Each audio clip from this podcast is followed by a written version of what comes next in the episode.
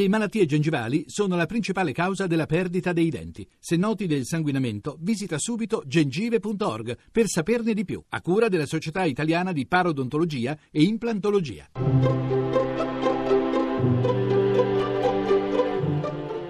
Il pensiero del giorno. In studio Chiara Giaccardi, docente di sociologia e antropologia dei media all'Università Cattolica di Milano.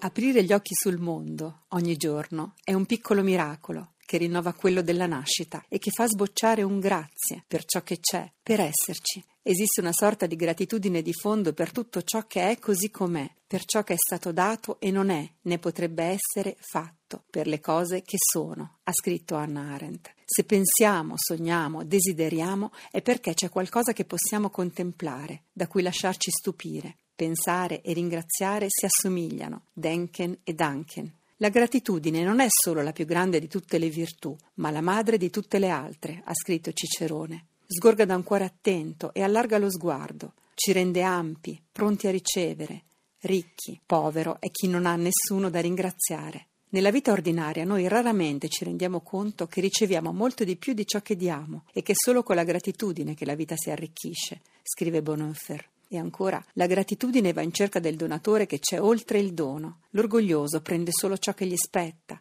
si rifiuta di accogliere un regalo. Per colui che è grato ogni cosa diventa un dono, poiché sa che non esiste assolutamente un bene meritato. È facile sopravvalutare l'importanza del proprio agire, dimenticando che esistiamo e siamo ciò che siamo grazie ad altri perché ogni opera non è che gratitudine, scrive Livia Candiani. Possiamo dirlo sempre questo grazie, persino nella persecuzione, come fa et illesum. E questi apici di gratitudine, per il fatto di riuscire a essere così piena di vita e di poter arrivare a capire le cose, anche se alla mia maniera, rendono ogni volta la vita degna di essere vissuta e costituiscono i pilastri su cui la mia esistenza si sostiene. Allora, con Neruda, possiamo dire Grazie alla parola che ringrazia, grazie e grazie per quanto questa parola scioglie, neve o ferro.